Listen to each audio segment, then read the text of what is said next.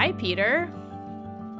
Hi, Liz. It's been it's been a long time. It's been like a calendar year, so it's really good to see you and to be talking to you. we have moved into a new calendar year. That's true. Yeah. But I'm glad to be back on the mics with you. So we have quite a bit of ground to cover from the last few months. And in the Mhm. interest of not trying to pack our podcast too full, we, I think, are going to focus right now on the stuff that everything that went down in January. So, right now, at the time of recording, we're deep into the unit on gender and justice, but I want to make hmm sure that we give ample time and space for the January content because I found it to be really meaningful personally. Um, and we will catch up to the calendar and spend time on the current unit in a later episode.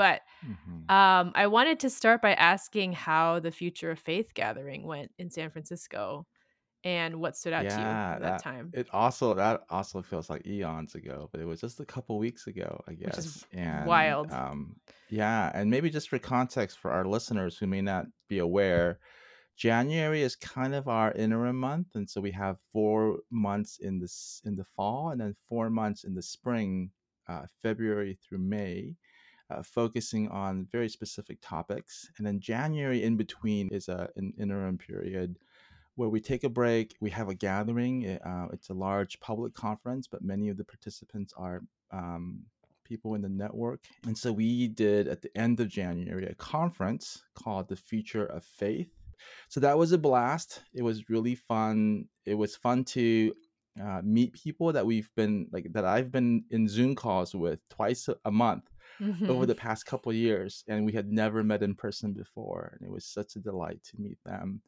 And it was almost as much fun, maybe more fun, like seeing them meet, meet each other and Mm, the depth of friendship that was uh, that had been cultivated over the years. Um, and I know Zoom calls are difficult and people have a lot of fatigue around interacting online, but it's also amazing how much uh, fruit can be borne out of yeah. um, hearts and minds engaging around hard questions. So that was it was fun. It was a blast. I'm so sorry you couldn't be there, but we'll try to make Oh, one of these too. work where you're, Yeah. you are actually here in the flesh. Maybe we can do a live podcast next year. Oh, I would love that. I would love that. Every year as my children get a little bit older, I feel like it becomes a little bit more feasible. Yes. So, um so I'm so happy to hear that the time was meaningful. It always is that January in-person gathering is always I think really life-giving. So I'm glad to hear that this year was no exception. Mhm. I also wanted to spend the bulk of our time on this piece that you posted at the end of the month called Yeah. Deconstruction Spirituality Five Shifts for Faith After Deconstruction. And you are the author of this piece. hmm Um, and I am so grateful. I know that you were like very, um, what's the word I'm looking for? You were very modest in the in your post, very humble and sheepish about being like sorry to like post this thing I wrote.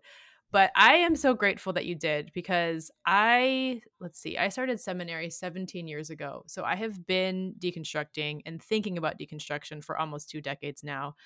And this piece put into words so many things that I've experienced and I've seen in the lives of fellow ex-evangelicals. So Mm.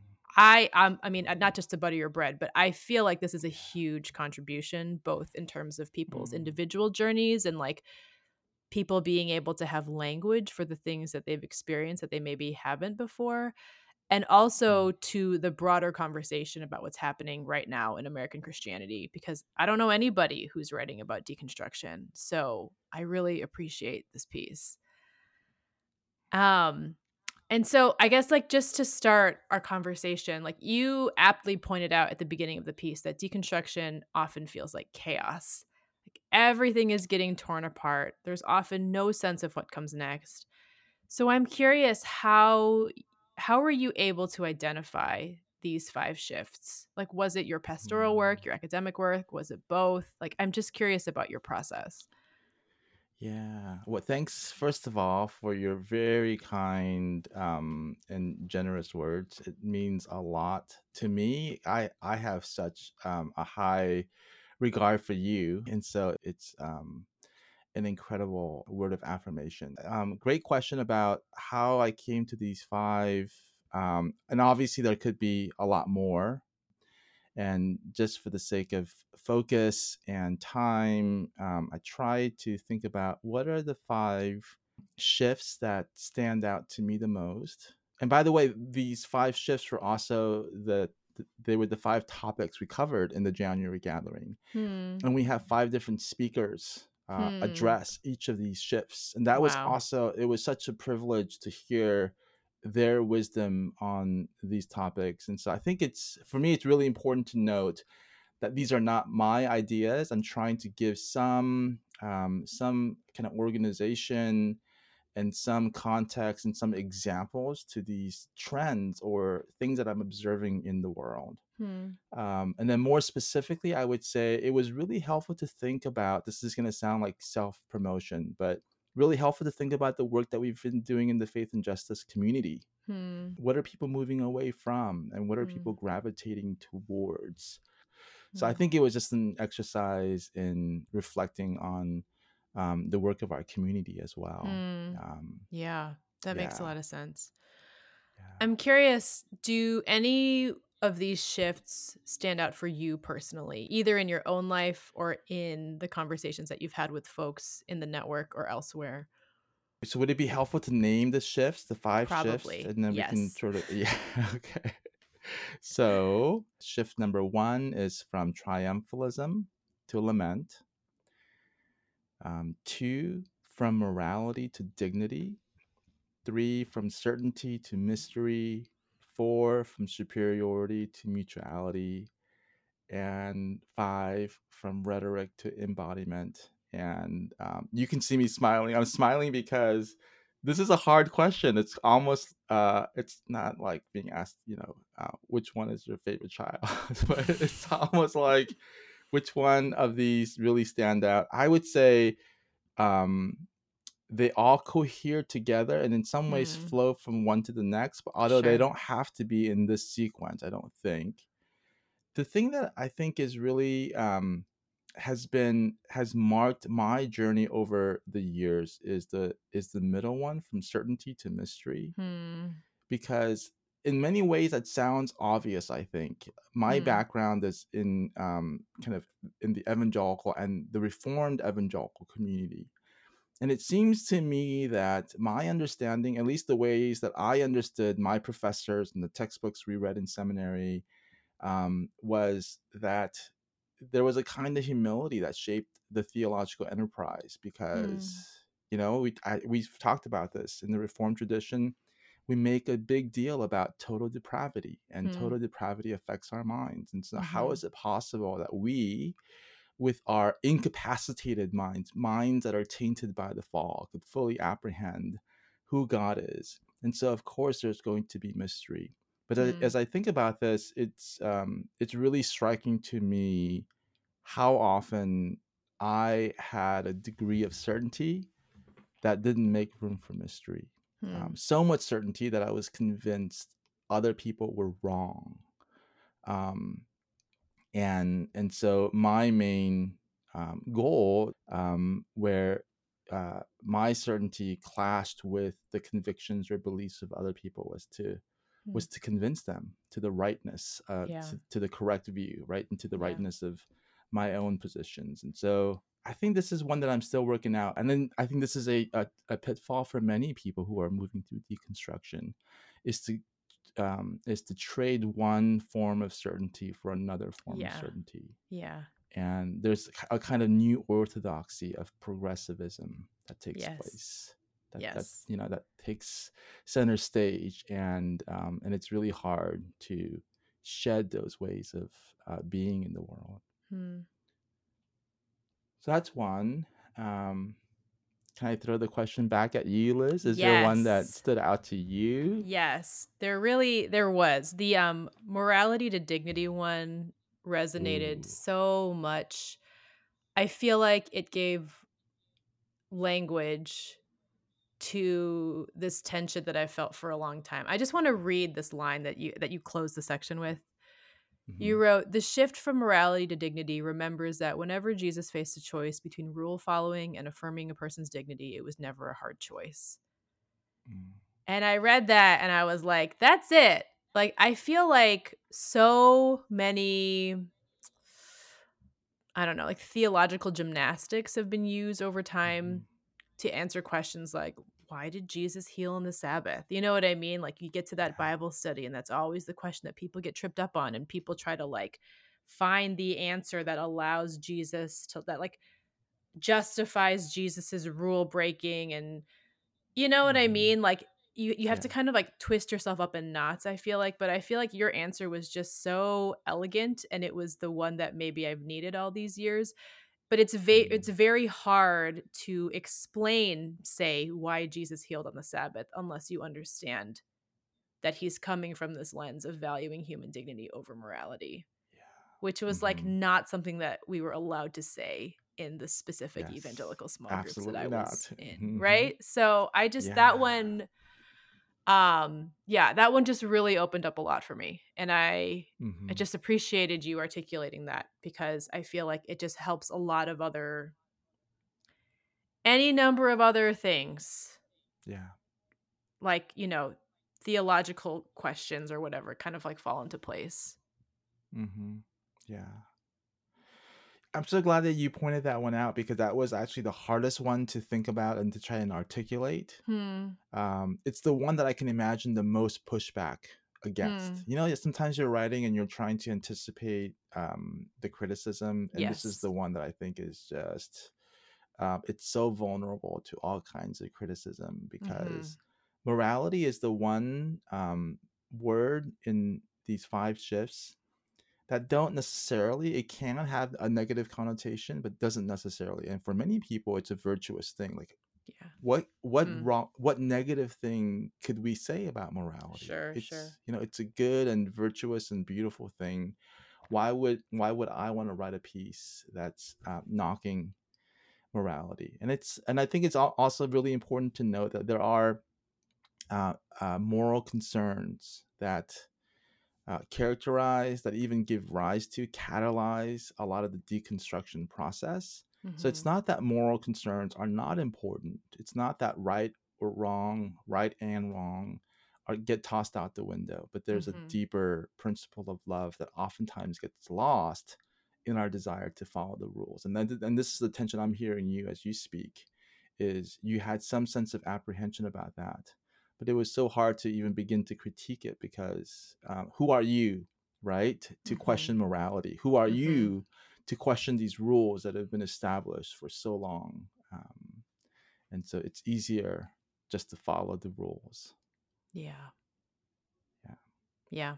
but it doesn't work does it? it it just like at some point i don't know if you're paying attention you realize people are getting hurt Yeah. because we're so overly sanctimonious about the rules Yeah, and what's hard and I say this because I feel like I was one of those people at one point, like, is that Mm. people feel okay about that, you know what I mean? Like, as long as we're living rightly, then it does not really matter who gets hurt in the process, and I feel like it's so antithetical to, like, what I think Jesus was going for, um, yeah but, you know, I remember that in my own life, and I still it's I still see it a lot, you know, and, um It just, like it feels like a real missing of the point that I was not fully able to articulate, but I feel like you mm. you were you got there. Mhm. In all of your wrestling, you got there, so um, something that I think about a lot is, um, what this all looks like for me as a parent.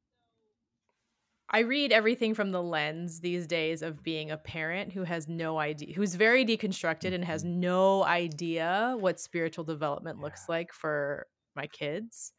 Um, I think a lot about this. There's been very actual spiritual development to speak of in my home, but given that my background is evangelical, you know, I only know how to get to the latter part of every shift that you talk about through the process of Mhm. deconstruction. I only know how to get from morality to dignity by Yeah. starting at morality and then working your way to dignity, right?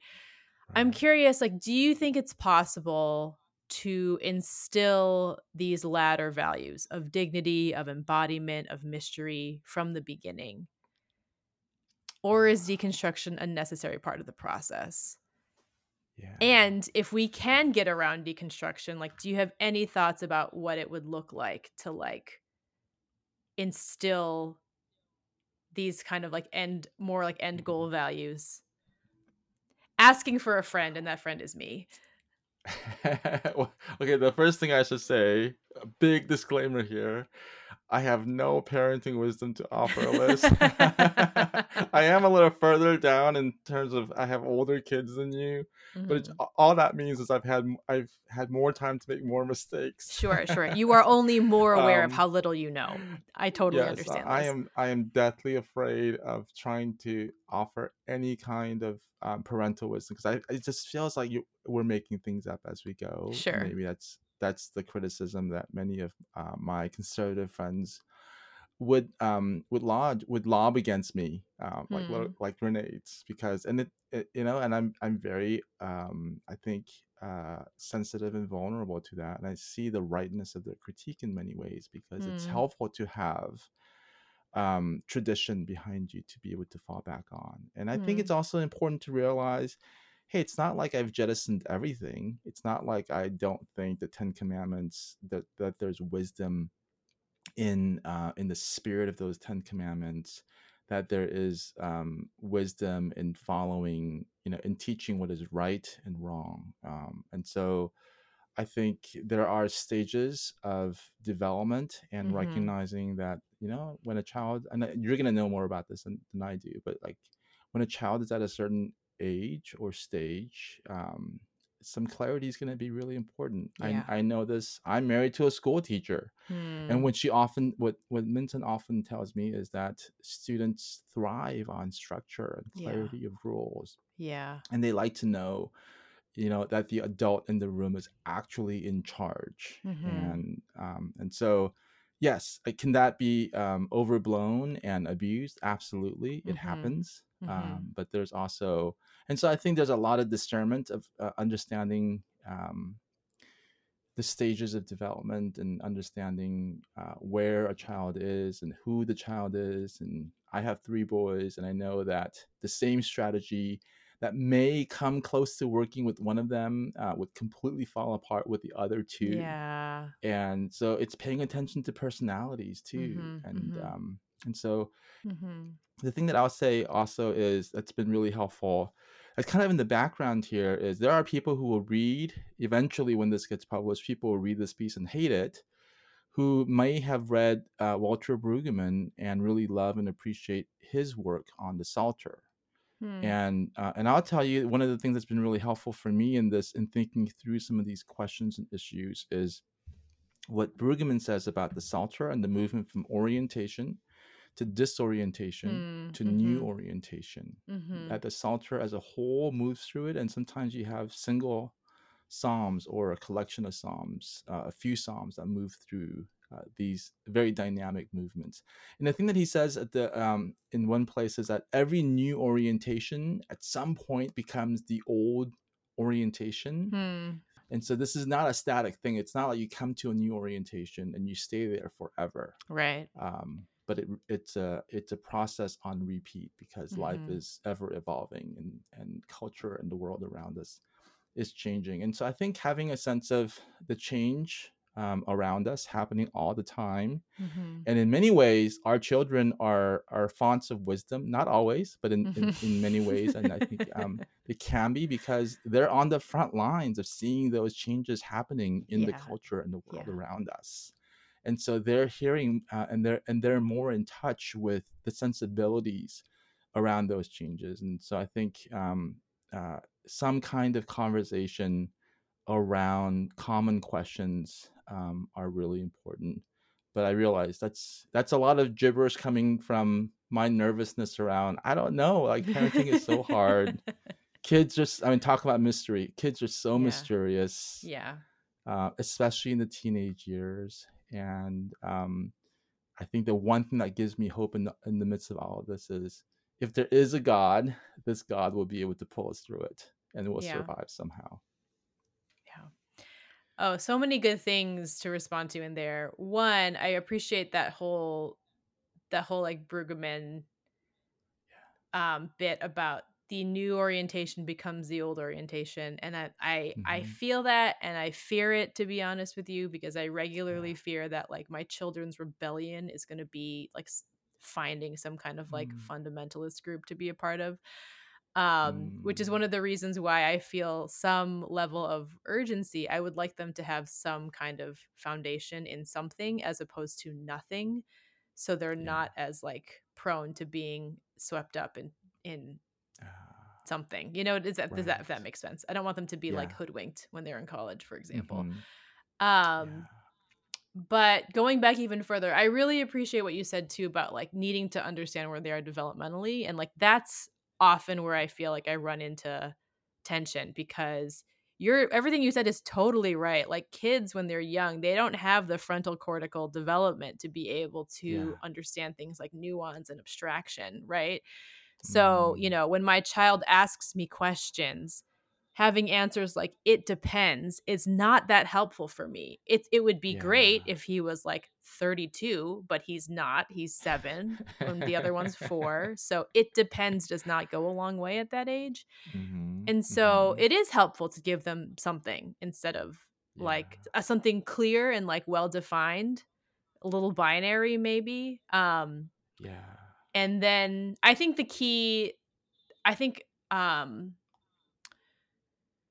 so part of me wonders if you know what it would look like to give them something that is like a little bit more clear cut but errs on the side of say dignity over morality because I don't know about you but everything that I've ever seen for kids coming out of like my in my evangelical up uh, you know background has always hmm been like very moralistic right so Yeah. I wonder what that lo- what that looks like. Um, I would love for some publisher to get on this, creating some kind of curriculum that's like Yeah. rooted in like these values of embody- embodiment and dignity for kids, just so I can see what it looks like because I have no idea. Yeah. Um, and I think too, like talking about development, I think for me one of the big issues that I've had that I had around theology in the evangelical church is that I never really felt like it, dev- it evolved very much. You know, like I felt like the, a lot of the hmm same messages that I got around everything from God to sex, like pretty much ch- was fairly unchanging from when I was very young to when I got older. And um, the conversation needs to evolve. Like as our brains hmm become better equipped to deal with things like abstraction and complexity and nuance, and as we experience more of life and see that like actually nothing, very few things in life are black and white, and actually the world is mostly shades of gray. I felt like I was not very well equipped to deal with that with the hmm theology that I was given at a younger age, and so that's how that's when deconstruction started, right? And I did not have many tools to help me navigate it because all the tools that I had were the ones from the old paradigm. Right. Right. Yeah. So I wonder, does this ever happen where people are much more conscious of and uh, really good at at explaining the tra- the moments of transition where uh, as a parent you say well this is the way we're gonna order our life as a family because Mhm. i'm the parent Mhm. but at some point you can also say but it's not always gonna be like this Hmm. and and then when you enter into that new stage to say hey remember and then at some point I, again i'm doing the thing that i said i wasn't gonna do i feel like i'm prescribing some kind of manual or something so i I feel a little bit nervous about that. But then at some later point, it's not even so much that we're going to have a um, an explanation session, but that there's going to be much more conversation and back and forth and a Yeah. mutual effort to arrive at uh, rules or just norms that we're going to abide by, Yeah. and we're going to shape that together. But Mhm. also to say along the way, hey, remember it didn't always used to be like this, and and wh- why do we think it's important that we've changed? The ways that we relate to each other. Hmm. Um, I wonder if that could be helpful. Again, I don't know. Maybe I'll try that today, tonight around the dinner table, all right? To say, hey, you remember when we used to relate differently to you? Um, but I, I just don't know um, that it worked on a day to day basis. But I do wonder if, if there's some kind of framework. Um, and then just observing the transitions, moments of change in um, in a family's own dynamics, I can Yeah. But I, I could it's see that being messy and murky. yeah. No, I could see that being helpful, just kind of like calling out that things are evolving like bringing to their Yeah. awareness that things are evolving and helping them reflect on that i think is good and important Yeah. and i also just think maybe just like modeling modeling flexibility and openness to change in your own Yeah. life and thinking probably goes a long way Mhm. um I don't know about your experience, but I feel like, you know, in my experience, like my immigrant parents like had far too many things to deal with. You know what I mean? Than to like have the Yeah. luxury of like sitting down and like reflecting with us on like how we do things and like blah blah blah. You know, like they often Right. because they were just trying to survive here, like they just needed to do what was most expedient. So, um I don't feel like in my own life again Yeah. i don't fault my parents for this but like i and my Yeah. i don't my my model of parenting is not one where rules changed and Yeah. became more open and flexible and dialogue driven as i got older but that could be something that i implement with my kids because i have like the privilege of not being an immigrant and like you know of of some sense of safety here you know because i have the bandwidth to have those conversations that my own parents maybe didn't. I say all this because it sounds great in theory, but the reality is that my oldest child is 7, so things are still pretty still pretty black and white. Although even Oh, now yes. we Let's see talk like again in 10 years. Yeah, exactly. Let's T- catch me again. conversation. catch me again when I turn 50 and then we will we will have this conversation again. But oh, yes. um yeah. Yeah, thank you for thank you for entertaining that. I just like I wonder all the time like is there a way like what does it look like if if my faith has evolved from A to B? Like what does it look Mhm. like to start my kids at B, you know? I don't have models for that. And Yeah. I don't I would love to I mean I'm I'm not exposing them to a lot of A either at this point in life. So like what does it mean to Yeah. to start with B? And I I I don't know. Yeah. Yeah. Mm. Um That is the struggle. I that, that really is. Yeah. a profound challenge. Yeah, and I mean, like, there's so many parallels in other areas. I mean, as I've like alluded to in this, my you know, just now, like, I feel like there's many parallels in this in the same way. Like, you know, I'm also not parenting as an immigrant, so like, there's, I feel like I'm I'm writing a script, rewriting the script in so Mhm. many different facets of my life. Um, Yeah. trying to do things differently than my parents did or than I've seen like I I was also not raised in a religious household so you know I have really no script for that but like it Yeah. feels like having to come up with a lot of new scripts which I think is true probably for every generation but I feel like is like especially pronounced in these two Yeah. scenarios you know Yeah. yeah Mhm. but anyway all this to say that like this piece like really hits me where I live right now. Like I feel like I'm very much in Mhm. a place of like I know nothing. I have no answers. Mhm. Uh Christianity has been used to justify any number of sins and religion Mhm. is useless unless it helps people who need it, right? And so Yeah. um I just I feel like I feel like it would be like a lot easier for folks to get on board with something like Christianity if they if they knew that it could look like this, you know? Um Yeah. But that's unfortunately not the brand right now.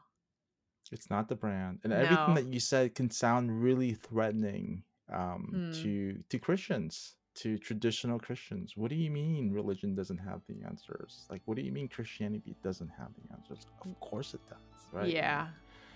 a long list of answers. Um, but what if we could be okay um, sitting in the mystery and sitting in not knowing? Um, yeah. So I, I love.